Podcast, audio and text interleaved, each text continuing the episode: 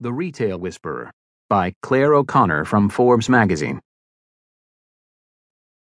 Scattered around Kirsten Green's office at Forerunner Ventures are tokens from some of her most promising portfolio companies.